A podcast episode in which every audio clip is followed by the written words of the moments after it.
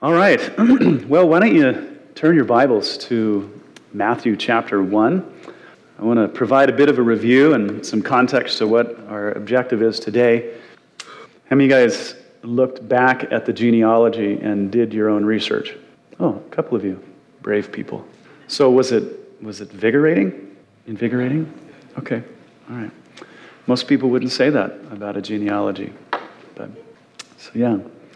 All right, well, uh, last week in the genealogy, and you know, really the purpose for the genealogy was connecting Jesus to two very significant people. The first one being David, and then Abraham. And of course, the reason that, that Matthew is, is connecting Jesus to those men, because it's, it's essential to the argument that Jesus is the Messiah, heir to the throne of David, but it also has everything to do with the promises that were made to Abraham and his descendants and to David and one of his descendants. And according to Old Testament prophecy, the Messiah would be the one that ushers in, that makes all of these promises take place. And so the genealogy is very important. The promises that the Messiah would, would uh, usher in uh, concerning the land promises, the throne promises, and then the redemption of both ethnic Israel uh, and then, um, of course, Abraham, through Abraham, one of his, one of his children, would then provide the blessing to the rest of the nations. And um, so, very important. We have to keep that in mind as we go through this. And as we said last week, the genealogy of Jesus is not sufficient in itself to prove that Jesus is the Messiah. It's just one portion of a series of arguments. Uh, all of them have to be put together uh, before we can uh, clearly, legitimately demonstrate that Jesus is, in fact, the Jewish Messiah. But all of the Gospel of Matthew, from beginning to end, is what we call an apologetic. And when we say apologetic, we do not mean an apology for what the Bible teaches. Uh, it comes from the Greek apologia. It means to give a reasoned, a logical defense for something. And we have to do that because we're looking at past historical events uh, that have, of course, present and future implications. But as always, we want our apologetic to be uh, first honest and then winsome. Amen? Because you can be right in the wrong way. Right, guys? Men, we can be right in the wrong way. Yeah. So, yeah. Before I uh, read the text to you this morning, I wanted to turn back to verse 16 to uh, kind of help along uh, the establishment of Matthew's argument. The, the text says, And Jacob begot Joseph, the husband of Mary, of whom was born Jesus, who is called Christ. Now, in conclusion of Jesus' genealogy, Matthew does not say that Joseph begot Jesus. In fact, in the record of the genealogy, none of the women are said to beget anyone. For example, in verse 5, it says, Salmon begot Boaz by Rahab. Boaz begot Obed by Ruth. Obed begot Jesse. The men are always said to beget their sons by their wives, okay, both here and then in verse 3 and in verse 6. But notice the difference in language between these verses and verse 16. And Jacob begot Joseph, the husband of Mary, of whom was born Jesus, who is called Christ. Who is it that begets Jesus? Mary, not Joseph. Okay, Matthew is very, uh, he's, he's trying to demonstrate the difference from the very beginning. He's not uh, trying to hide uh, this, the, the, the, doctrine of the virgin birth. G- Joseph is not. He's, he's, he's, Matthew is coming out at the very beginning that Joseph is not the biological father of Jesus. He is only the legal father. He adopted Jesus. Okay, Mary is Jesus' biological mother, though. He was born of her. He was born of her. Now, as I mentioned at first service, this, there is this idea trending, uh, and I, th- I, think that, uh, of course, it comes out of um, some of our seminaries, but it seems like it, it, it picks up the most momentum among musicians, you know, people that are trendy among our youth. And then they come out uh, and then they say things and they often say them in passing, but it, it has a great impact on our children. And one of those things is that um, the, the virgin birth the, that Mary conceived by the Holy Spirit, uh, it's really not that important. You know, or you know, even if Jesus wasn't uh, didn't come about by by the by conception of the Holy Spirit, it's not that big of a deal. I mean, and I've heard the language, uh, well, my God is bigger than that, bigger than what He says. I mean, if God says that He did one thing, but yet He did another thing, He is less than moral, and our God is first a moral God. Amen. And, and so this, this idea that, well, my God is bigger than that. I mean, he didn't have to be, it didn't have to come about like that. No, it, it absolutely did. Um, it absolutely did. Uh, another thing that I've heard that, that my God is bigger than is regard to the resurrection. Let's say that Jesus didn't rise from the dead. Um, well, it's okay, because my God is bigger than that. Well, Paul in 1 Corinthians 15 says that no, actually, it is a big deal. Uh, not just because God said it, it, predicted it in prophecy and then performed it in history, uh, but it's actually necessary for our salvation that Jesus was risen from the dead. But just as it's, it's necessary for salvation that Jesus rose from the dead, same too with his birth. Okay, we, we, Christian theology demands, uh, the gospel of Christ demands that his mother conceived by the Holy Spirit. Uh, so we, we need him to be born that way. We need him to be born that way. All right, so with that said, with that in mind, go ahead and stand, and I'd like to read the Word of God to you. We'll be in Matthew chapter 1. I'll start in verse 18. Uh, I need to get there myself. And I'll read to the end of the chapter. Now, the birth of Jesus Christ was as follows After his mother Mary was betrothed to Joseph, before they came together, she was found with child of the Holy Spirit. Then Joseph, her husband, being a just man and not wanting to make her a public example, was minded to put her away secretly. But while he thought about these things, behold, an angel of the Lord appeared to him in a dream, saying, Joseph, son of David, do not be afraid to take to you Mary, your wife, for that which is conceived in her is of the Holy Spirit. And she will bring forth a son, and you shall call his name Jesus, for he will save his people from their sins. So all of this was done that it might be fulfilled, which was spoken by the Lord through the prophet, saying, Behold, the virgin shall be with child and bear a son, and they shall call his name Emmanuel, which is translated God with us. Then Joseph, being aroused from sleep, did as the angel of the Lord commanded him, and took to him his wife, and did not know her till she had brought forth her firstborn son, and he called his name Jesus. Let's pray. Well, Father, we thank you for your word. We thank you that you inspired the human authors to guarantee to us that, that what was passed down to us was without error. And Lord, we thank you for Matthew's apologetic concerning the Christian faith. And I would pray, Lord, that if there's anyone in this room that is not convinced the identity of Christ as the scriptures teach, I pray that Matthew's reasonable defense as an eyewitness of the Christ, that they would come to faith fully in the Son of God. And for Lord, for others who are coming along in their faith, I pray that this would solidify. As Peter says, that through it, Lord, they would make their calling and their election sure and have full confidence in your word. So, Lord, thank you. Teach us, we pray this morning in Jesus' name. Amen. All right, please be seated. If you would, return with me to verse 18. And I think I mentioned last week, I have the, the verses on the screen, not so you won't be responsible and bring your own Bible, but uh, we, I know that there are parents attending children. And as you're distracted with children, uh, I have four, so I know what it is to be distracted. You'll always know where we're at because the verses on the screen. Fair enough? If you don't like the verses on the screen, don't look at it. Okay? Don't look at it. So Matthew begins with the statement Now the birth of Jesus Christ was as follows. Was as follows. Now, because Joseph is not the biological father of Jesus, the facts concerning his birth needed to be put in order. Imagine being in Joseph's situation. The facts need to be put in order. An explanation needs to be given, not just for him, but for a number of other people of course, initially for Joseph because his wife was pregnant without his contribution. So there was some explaining, right, needed to happen. At the time that he discovered she was pregnant, he had not touched her. Okay, they were still in what is called the betrothal period. An explanation was also necessary for the Jewish people who were living in Nazareth, where Joseph and Mary lived.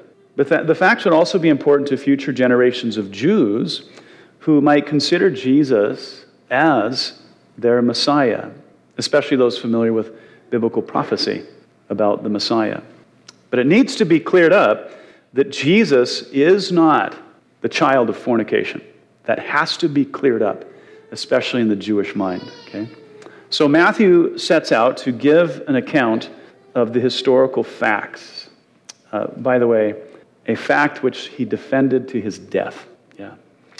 Notice that in verse 1 and here, Matthew, uh, to begin with, he does not shy away from referring to, to Jesus as the Christ. Okay, the, that he is the Messiah is the whole point of all of this. But if you're going to refer to someone, uh, especially to a Jew, that this person is the Messiah, you better have your facts in order. You better. Okay? So from chapter 1 to chapter 28, it's the ordering, it's the relaying of the facts. And all of the facts begin with a very serious problem, especially in first century Jewish society. We have a big problem. Okay? Now, during the betrothal period, it became uh, known to Joseph that Mary was pregnant. Now, the first mistake we make in the culture that we live in is that we think that the betrothal period was essentially the same as an engagement as it is today. We make that mistake. So, whenever we interpret the scriptures, we've said this many times, you cannot take uh, cultural ideas of our culture and then impose them on the scriptures. If you, if you do that, you'll either misinterpret the text or you'll miss the gravity of the text. You got it? Okay. The second mistake we make is that we think the social ramifications of their day will be somewhat like they are in our culture when someone gets pregnant before marriage or even during the engagement period by someone other than their fiance. What was true here and now, or what is true here and now, was not the case then. So let me talk about the betrothal for a minute. So, in Western culture, an engagement is a mutual agreement between a man and a woman to be married, right? Okay? Sexual purity is implied, if not explicitly stated, but in Israel, in the first century, this engagement period called betrothal was not simply a mutual agreement. This is a full on legal arrangement according to the law of God, according to the law of Moses the, the very thing that governed Jewish society. Okay? In, uh, according to the law, those who are betrothed to one another, they are husband and they are wife. Mary was Joseph's wife. And a little bit, it, Joseph is called the husband of Mary. And they are not sealed by covenant yet, they are sealed by an agreement. According to Deuteronomy 22, if you want the reference in the law, verse 23 through 24, a betrothed woman in the law is called the wife of the one she's promised to. Now, according to ancient custom, for various reasons, the betrothal period lasted about a year, but during that time, the couple could not live together, they could not be alone together, and they were never allowed to touch one another. Never. Okay? Especially sexually. And if either person had sex with someone other than their betrothed, guess what it was considered? It was adultery. And according to the law, the penalty for adultery is what? It's a capital offense. It's a capital offense. Our text says that before Joseph and Mary came together, that is, before they came together and had sex, Mary was found to be pregnant. And at this point, uh, when Joseph found out, there's no hiding the reality. By the time he found out, she was showing. She was showing. Okay. So, by all appearances, Mary was an adulterous woman she had broken God's law, she violated her betrothal, she dishonored her parents, and she had brought shame upon her family's name. Her father, even, is at great risk in the community and socially, okay? Because the fact is, he was unable to keep his daughter pure throughout the betrothal period. Understand, he had received dowry for Mary, either from Joseph or from Joseph's father. That was the legal agreement that Mary is promised to Joseph and that he, as the father, would keep her chaste during that time. He would preserve her, her purity until the covenant was made. That's a problem. If Mary had sisters, it is now very difficult for the father to find husbands for them because he is considered in the community to be untrustworthy. His reputation is wrecked. And of course, Mary is now in potential grave danger depending on what Joseph does. Now, the text, of course, immediately preserves Mary's moral reputation. She is pregnant, not by fornication, but by the Holy Spirit. It's just that Joseph does not know that yet. Okay? Uh, and this is, uh, she, of course, is the first to find out. Let me read uh, again to you what Gabriel the angel said to Mary in Luke chapter 1. He said to her, Do not be afraid, Mary, for you have found favor with God. And behold, you will conceive in your womb and bring forth a son, and shall call his name Jesus. He will be great and will be called the Son of the Highest. And the Lord God will give him the throne of his father David. And he will reign over the house of Jacob forever, and of his kingdom there will be no end. And then Mary said to the angel, I have a question. that was my personal translation. She says, How can this be? Since I do not know a man, meaning sexually, she's a virgin. And the angel answered and said to her, The Holy Spirit will come upon you, and the power of the highest will overshadow you. Therefore, also that Holy One who is to be born will be called the Son of God. Luke 1 30 through 35. So, Mary, according to the angel, was a virgin, and she would remain a virgin until she delivered Jesus. It's important. Jesus was not the child of fornication, but of miraculous conception. So Mary has promised she'll, she'll conceive without the help of a man.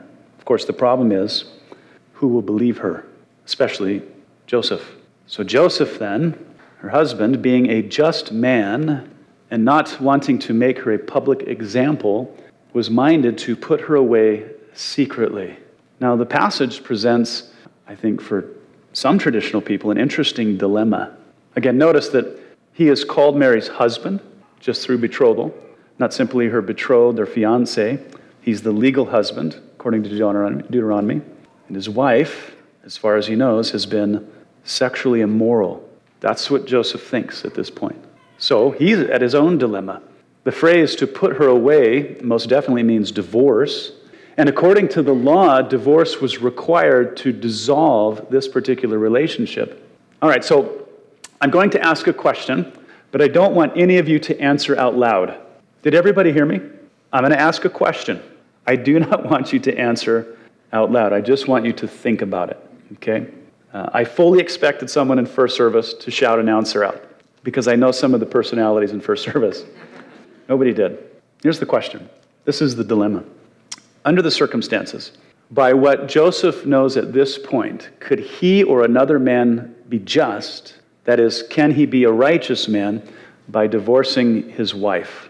I ask the question because I know the diversity of people in our church and the denominations that you've come from, traditions. Okay? Um, and some of you may have some very strong views about marriage, divorce, and remarriage. Okay? Um, we're going to talk a lot about it later. Okay? But for now, um, I'm going to agree with the text and say yes, seeing that Matthew is writing by the inspiration of the Holy Spirit. It is the Holy Spirit who is providing this moral estimation of Joseph's character in light of what he is considering. The Holy Spirit is saying that by the knowledge that Joseph has, he would be acting consistent with what is righteous by divorcing Mary in secret. You understand? This is not Matthew's evaluation of Joseph. This is the Holy Spirit's. Okay? Now, he doesn't have to divorce her, but he could and still be consistent with what is just. Okay? Joseph actually has the legal right to remain married or divorce her. But there's nothing in the law that requires him to make a stink over what Mary has done or what he thinks Mary has done. Nothing in the law requires that. Okay? She's in enough trouble with her family, with society, with the law of God, and everything else if she is indeed lying. Okay? And she would by no means escape death just because Joseph uh, divorced her quietly. When we get to Matthew chapter 6 and Matthew chapter 19, that's where I'll give a full exegesis of the scriptures on divorce and remarriage after divorce. Think you guys can hold on that long? Okay, it'll be fun times. All right, all right, for now, we are going to grant that a spouse can act justly by divorcing their spouse for sexual morality. But while he thought about these things, behold, an angel of the Lord appeared to him in a dream, saying, Joseph, son of David, do not be afraid to take to you Mary, your wife, for that which is conceived in her is of the Holy Spirit. It's nice to corroborate her story. Amen? For Joseph? Yeah. So the angel tells him, notice the language, it's interesting. Don't be afraid. That is, don't be terrified to take Mary as your wife. And what he means is, don't be afraid to consummate the marriage with a covenant. Now, again, some church traditions, which is very strange to me, believe that a marriage is consummated by intercourse. You've probably heard that. Oh, they, they consummated their marriage. What?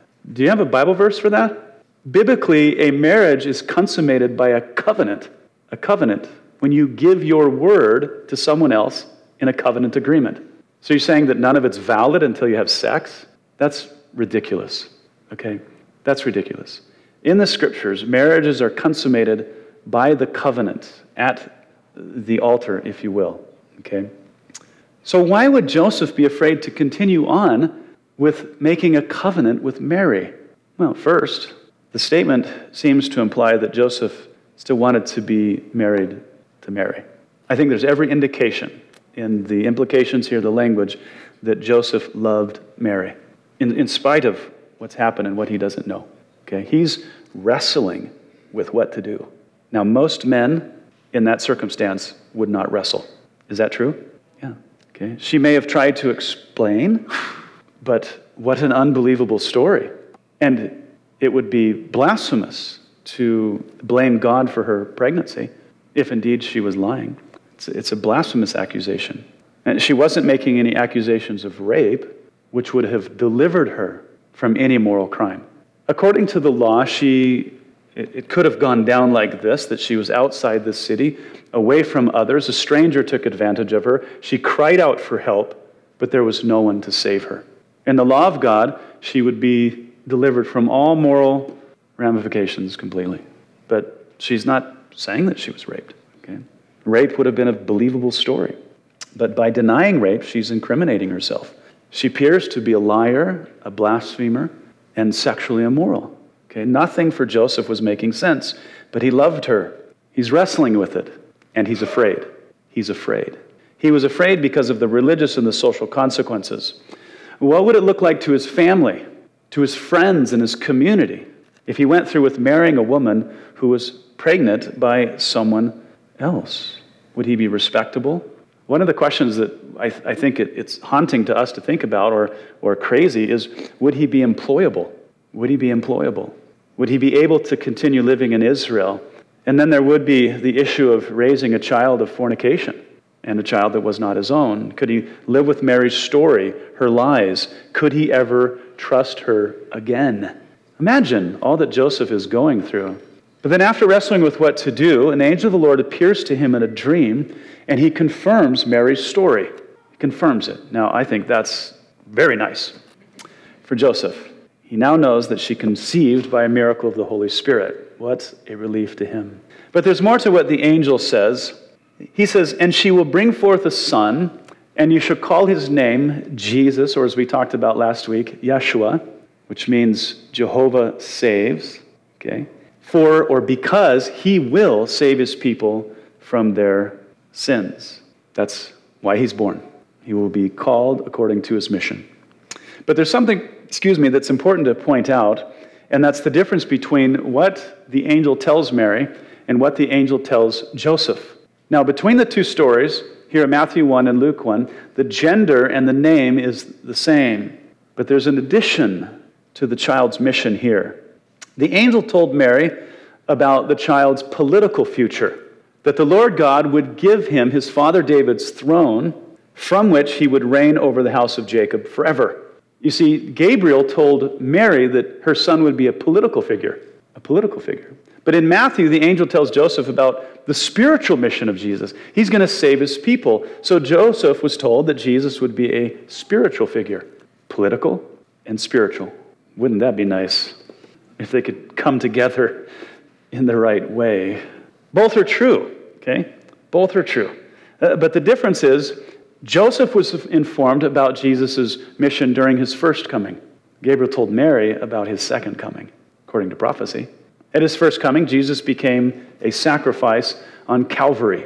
But in his second coming, Isaiah 63, Revelation chapter 19, he comes with a sword and he reigns from Zion. Both are found in prophecy. Now, there are people who, when they read the words of Gabriel to Mary, they say that Gabriel there is not being literal. He's, being, he's, he's speaking an allegory about Jesus. Okay? Uh, well, I guarantee you that when Mary heard those words, she wasn't thinking the angel was saying something different than what he said. It's a very strange interpretation. Okay? She received those words from him and she goes, okay. That confirmed actually everything that she had understood about Messiah from the Old Testament. There was no conflict with that. Okay, she, she, she took him literally. Literally. She understood that Jesus would sit on the literal throne of David that would once, once again be established in Jerusalem, and that Jesus would reign over the ethnic descendants of Jacob, not in heaven, but here on earth. Okay? She wasn't thinking to herself, he must mean something else. The angel spoke literally to her as he did to Mary. They just, the two things, they're fulfilled at two different times. Now, what is interesting is that the message that the angel comes to Joseph with is the, the spiritual mission of Jesus rather than his political mission. Because at the time of Joseph, in the, the first uh, part of the first century, uh, the Jews just had no place in their theology for a Messiah who would suffer. Nothing. Okay? Old Testament prophecies that describe the suffering, the atoning death of Messiah, like Psalm 22, describing his crucifixion, Isaiah 53 talking about the reason for his con- conviction, the, the Jewish scholars at that time, of Joseph's time, they pushed all of that aside. And the only thing that they would consider were prophecies like Isaiah 63, where the Messiah comes back, he, he takes out his sword, and he annihilates all of his enemies. That's the only thing they could see. Other prophecies like Isaiah 11, uh, Ezekiel's filled with them, along with Daniel and Zechariah. All these prophecies about Messiah and his kingdom. You see, the Jews of, of Jesus' day, they could not see both stages of the mission. Uh, they couldn't divide them because for them, Messiah just meant the death of the Romans. And this is what happens, and this has happened many times in history. Our circumstances interpret Scripture for us. So, because they were under so much persecution, oppression, and the tyranny of Rome, they naturally gravitated to the text of prophecy that talked about Jesus, or the Messiah rather, destroying them, and then reestablishing prosperity among the Jews, re erecting the throne of David, and, uh, and bringing peace to their land. They couldn't see both. Couldn't see both. Now, I think it's worth pointing out, I think it's, it's honest, but it's also fascinating. In some of the, the very, very, of the earliest Jewish writings, uh, a, minor, a minority of Jews believed that Messiah would have two different comings, two different advents, or that there was two different messiahs. You get it? So in their intellectual honesty, they were looking at all of this prophecy from the Old Testament, and they're, they're saying this text about the Messiah's suffering is undeniable. But it's the same with these other passages like Isaiah 63. So how do we how do we reconcile this? How do we account for this? So they said, well, maybe he comes a first time and does one part of his mission, Maybe he comes a second time and fulfills the other. Or maybe there's one Messiah that does this part and another Messiah that does that part. I mean, I at least appreciate that they were wrestling with it rather than saying, no, I don't like these because they don't fit in my context, so let's get rid of them. So they were wrestling with all of that. Now, when you, it's, it is very interesting as you look at Old Testament prophecy, and, and it's, it's, it's, a, it's a whole paragraph and part of the paragraph is dedicated to what Jesus would accomplish in his first coming. And then the other portion talks about his second coming. And, and they oftentimes they're just divided by a comma. There's a lot of space between by that comma, isn't there? Okay. Uh, Jesus is reading from the scroll of Isaiah. Perhaps you remember the story. I don't want to spoil it because I want to talk about it later. But he opens the scroll and he begins to read, and then he stops and he says that what I have read to you is fulfilled in your hearing. And then he rolls the scroll up, he gives it back to the, the attendant of the synagogue. And, um, but the question is, what follows the comma? You can't do that. We'll find out when we get there. Reconciling all that stuff. The thing is, is that the Jews that held this, this position of two comings or two messiahs, they were beyond the minority. Okay? And nobody uh, that was considered of any repute would tolerate uh, that position during the day of Christ. Everybody uh, focused on just this political figure as Messiah. If you're interested in a book that uh, organizes all of the ancient literature regarding the ancient Jews' view of Messiah, it's, it's a book by Dr. Uh, Mark Eastman called Search for the Messiah. It's a great read, uh, but we gotta we gotta move on here. Verse 22. So he says, So all this was done that it might be fulfilled, which was spoken by the Lord through the prophet, saying, I want to point out that this is the first time that Matthew uses the word fulfilled. He's going to use it a ton of times in the book of Matthew. And this is where the, the apologetic becomes the strongest in, uh, in the book of Matthew. He is saying that things were talked about years and years ago by the prophets that are being fulfilled now in the person of Jesus. So we need to pay attention to the word and to its context. Okay? Um, the word fulfill means to perform completely, to accomplish something in its entirety. So what he's saying is Mary, a virgin, conceived by way of the Holy Spirit in order to fulfill, in order to accomplish in its entirety that which was spoken by the Lord through the prophet. So, miraculous conception in the Virgin Mary was not some random or recent move by the Holy Spirit in the first century. This was planned by God in advance, and it was pronounced, okay, through the prophet some 700 years earlier when God spoke through Isaiah, saying this Behold, the virgin shall be with child and bear a son, and they shall call his name Emmanuel, which is translated God with us. Good stuff right there. I think that people hear this stuff so often that they lose the gravity of, of pre science, of, of history uh, proclaimed in advance, God declaring the end of time from the beginning. We just don't do that. This is amazing stuff. Okay? And as we look through the Old Testament and we look through the life of Jesus, this happens over 300 times. Jesus fulfilled over 300 Old Testament prophecies. So if there is another Messiah out there, he's going to have to do really good. Okay? Really good. This all happened to Mary in fulfillment of Isaiah 7:14, planned and pronounced in advance. Now, it is important because um, whenever the scriptures say anything, there's always a controversy about something. Some people get all excited about this prophecy. Uh, some people get worried about it and say that the Hebrew word in Isaiah 7:14 that is translated virgin is incorrect. Incorrect. They say it should be translated as young woman. My question is should it be? As early as the third century BC, when the Jews translated the Hebrew Bible into the Greek language, they translated this Hebrew word into Greek as parthenos. Parthenos. Well, that's interesting because the word parthenos in Greek is completely unambiguous. You know what it means? Virgin and only virgin. Okay? Why would those men whose first language was Hebrew translate their Hebrew term into an unambiguous Greek term? Virgin. Yeah. And why would Matthew, under the inspiration of the Holy Spirit, use the unambiguous term, parthenos, if God meant something else in Isaiah? Because God inspired Isaiah as much as he did Matthew. It's interesting to consider. Also, if the original Hebrew should be translated as young woman, the introduction to the prophecy back in Isaiah is complete nonsense. Let's look at it. Here's the whole text. Therefore, the Lord Himself will give you a sign. What is a sign? It's a miracle. It's a miracle. Therefore, the Lord Himself will give you a miracle, one that will prove that my hand is involved in all this. Behold, the young woman shall conceive and bear a son, and shall call his name Emmanuel Is there a miracle in that? How about this? The Lord himself will give you a sign, and behold, the virgin shall conceive and bear a son and call his name Emmanuel. That's a little different, isn't it? Yeah. There is no sign. There, there, nothing is significant. No miracle about a young woman conceiving or giving birth. There's nothing impressive about that. Not at Calvary Chapel. Okay?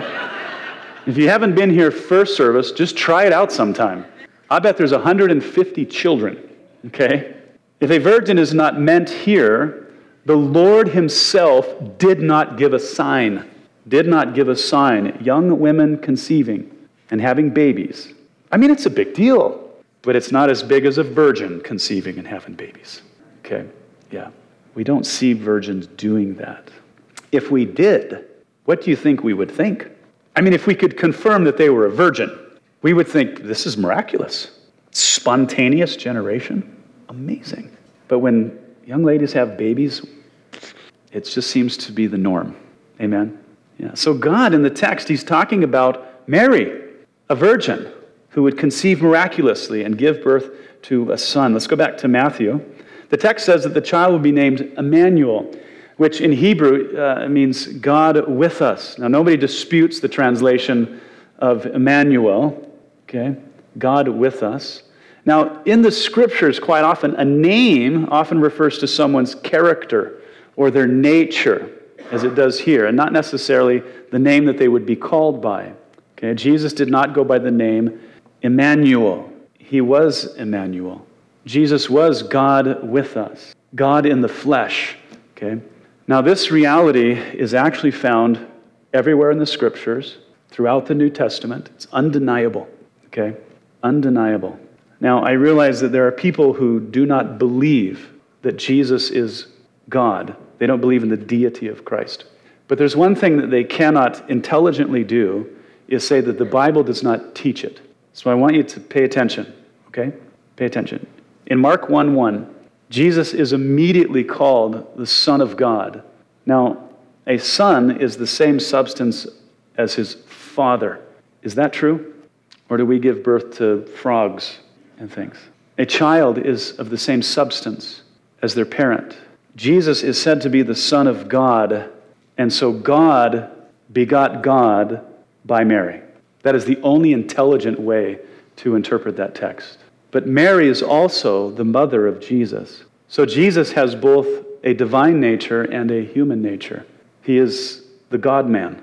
He's not half God and half man. Okay, that's a, mis- a mistake of an early heresy in the church.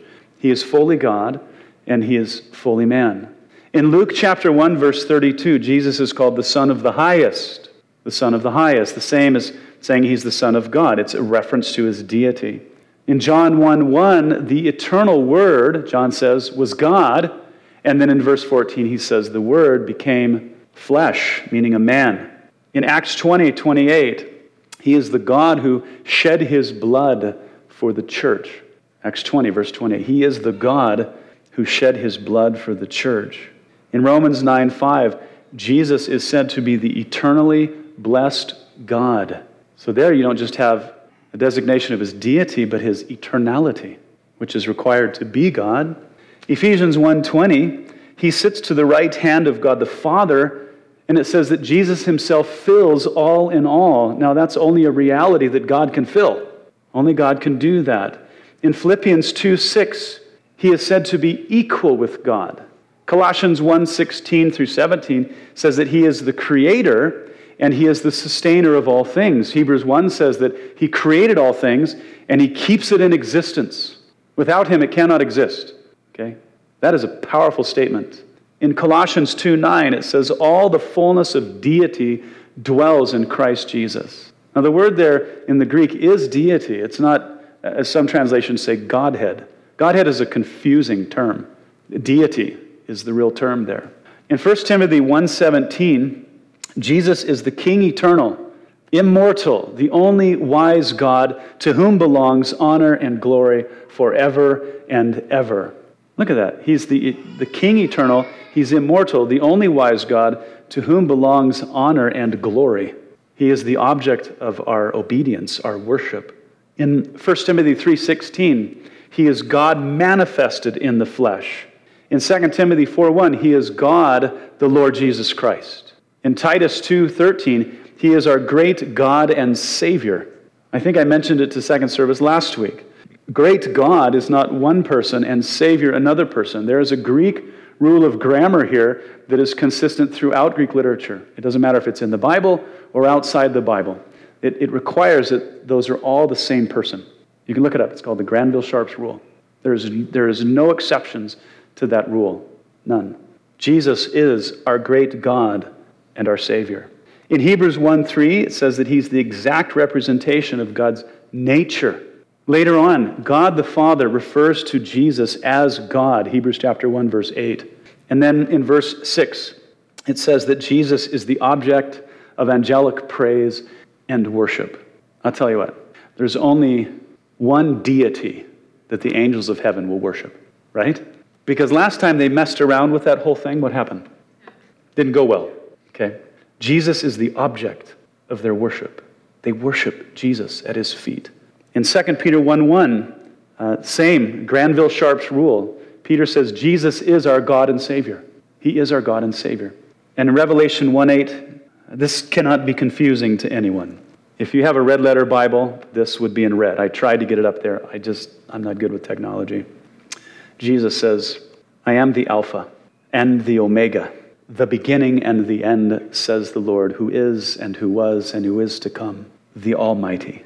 Now, either that is the most arrogant statement in the universe, or Jesus is as the rest of Scripture says he is. I am the Almighty. So Jesus did not go by the name Emmanuel, but he was Emmanuel. He was God with us, who dwelt among us. Okay? So, what do you do now, Joseph? Then Joseph, being aroused from sleep, did as the angel of the Lord commanded him and took to him his wife. Okay. Do you think he did it gladly? I think for two reasons. There's privilege here, right? To have the Son of God born into your family. That's kind of big. but he loved Mary. He wanted this to work out. Okay? So at the end of the betrothal period, about a year, Jesus, not Jesus, Joseph took to himself his wife, and he did that by covenant.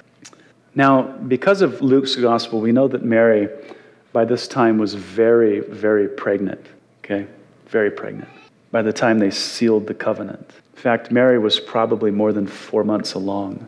She, could, she was at least that far along. She was maybe even further along. We know that after she found out that she had conceived, she went to Judea in the south to visit her cousin Elizabeth, who was six months pregnant with who? With John the Baptist. You guys are amazing. Yeah. And Mary stayed there for three months. Now, Joseph probably discovered that she was pregnant when she came back. And even under all of that Middle Eastern clothing, uh, Mary looked different. Okay. She looked different.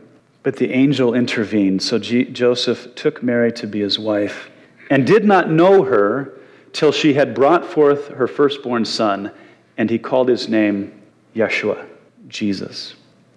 Now, I understand that when I read that passage uh, out loud from the pulpit, that for some of you, it's probably controversial. It's probably controversial. Um, not because we've read it in the text, but because of various traditions in church history regarding Mary's, Mary's perpetual virginity. Okay? But I have to say this if you had no knowledge of tradition, imagine if you knew nothing about church tradition, and you were reading this passage for the first time, you would understand the passage according to its normal sense. And you would say, oh, they didn't have sex until after Jesus was born. That would be your affirmation. That's the affirmation of the text. Okay? You would say that because you would have no tradition to read into the text to contradict the plain meaning of the passage. Okay? And, and that's the way we should read the passage this morning. Now, I, I realize that the word until does not always mean the beginning of something new, but the plain reading of the text is king. You get it? The plain reading of the text is king. All right? The phrase did not know her means that Joseph did not have sex with Mary. But the language, the natural sense of the passage indicate that Joseph and Mary did not have intercourse until after Jesus was delivered. Now, according to Jewish law, uh, she had to go through her 40 days of purification uh, before they could have intercourse. But the text is clearly implying that they did have sex afterwards. Now, I say that not because I want to be controversial. Um, I, I, I believe what the text says, and I believe the rest of the arguments I'm going to give. But if you come from that tradition, if you hold to that tradition, I'm not trying to be insensitive to you, okay? But you are here at Calvary Chapel, and I am going to teach the text that is in front of you. And if I feel the need, I'm going to defend it from other places of Scripture. And that, I'm going to do that. I'm going to continue to do that. Okay? This is that they had uh, sex afterwards is also supported by the fact that Mary had other children and that Jesus was merely her firstborn. Now, some manuscripts do not say firstborn in verse 25 of Matthew 1, but every single one of them say it in Luke 2 7. Jesus was the firstborn among many others. And we'll look at all of his siblings later on. It's important to note that the idea that Mary was a perpetual virgin is never taught in the scriptures. It's never even implied. Okay, not a perpetual virginity. Other, uh, uh, something else that has always intrigued me about this is why. What necessitates that she be a virgin her whole life? Why is that important if she's married? Why is that important? Also, it puts Joseph and Mary in contradiction to some biblical mandates regarding sex in the marriage. 1 Corinthians chapter 7. So they live the rest of their life married disobedient? That is very strange. Those who advance the teaching that Mary remained a virgin perpetually, they're the ones that bear the burden of proving it. And the great challenge that they face is there is no biblical evidence for such an idea. Okay? And it's not even a, a very early tradition in the church. Now, I don't believe that all of their arguments are even worth addressing because they're therefore arguments. Well, her womb is holy because Jesus was in it, therefore. Who says, who, who in the scripture says that her womb was holy? No, it says the Holy One in her womb, okay? That's what the scriptures say. Now, the doctrine comes from ascetic monks who held a low view of both marriage and sex contrary to the Bible. That's where it came from. They essentially viewed sex as a necessary evil to fulfill the procreation mandate. But that is not what we find in Scripture. Not in Genesis, not in Proverbs. How many of you guys have read Song of Solomon? Definitely not in Song of Solomon, not in 1 Corinthians 7. In the context of marriage, sex is both holy and beautiful. And we have to understand that it was given before the fall. It was given before sin invaded our world. God gave it to us to enjoy okay, for it to be holy within the confines of marriage. Okay? Also, as the scriptures teach, that within the confines of marriage, sex cannot defile. So Mary had nothing to worry about. In the marriage, sex cannot defile. Okay? Even if your mother, if you're the mother of Jesus. The author of Hebrews says, marriage is honorable among all. At least it should be. It should be. And the bed, the marriage bed, undefiled. But fornicators and adulterers, God will judge. The truth of the matter is this Joseph was blessed to have a number of biological children of his own with Mary.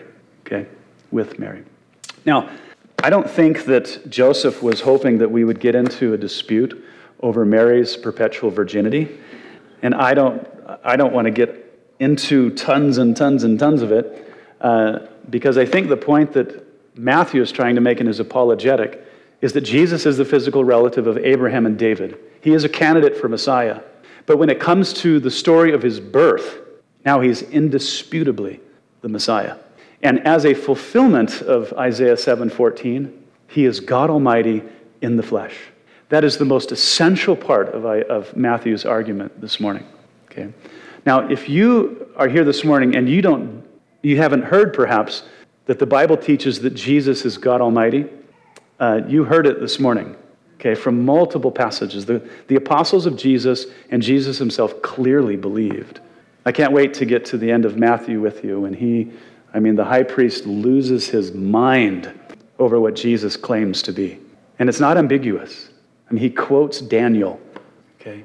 But without Jesus being the Messiah of prophecy, without him being the Son of God, God in the flesh, there is no salvation for mankind. Okay, if, if, if Joseph was his father, and therefore there was no virgin birth, Jesus would be contaminated by sin. And then he could not save himself, and he could save no one else. We need the virgin birth, and we need the deity of Christ. Okay, only the judge, in our context, as we'll get into, can pay the penalty for those who sinned against him. Because if you have to do it, you'll do it in eternity away from him. Okay? But Christ came as the God man to bear all of our sin and all of our guilt in his body, Peter says. And then he went to the cross and he suffered for everything, every wicked thing that I've ever done, everything that you've ever done. So that those who trust in him, Paul says that his, Jesus' righteousness, his purity, his innocence is then transferred to you. He takes our sin, we receive his righteousness. That's the gospel. If he is not who Matthew says he is, he cannot do any of those things. All right. Go ahead and stand up with me and we'll pray. If you have any questions about what I've talked about this morning, I'd love to, to chat with you. We're going to end with some worship. Let's pray. Well, Lord, as so many great confessions of faith throughout our history has been that the Bible is the final rule for what we believe and how we ought to behave. And Lord, your word today, Matthew has shared with us what it is we ought to believe that Jesus is the Messiah, he's the Son of God, he's God in the flesh. Lord, if you are not all of those things, you can be nothing to us. But if you are all of those things, Lord, you deserve all of the honor and the glory. You deserve our obedience and our loyalty, our love. So, Lord, I just pray that everybody in here, Lord, would consider deeply what we've talked about. Because if it's true, it's the most important thing in all of our lives. So help us, we pray. We love you in Jesus' name. Amen.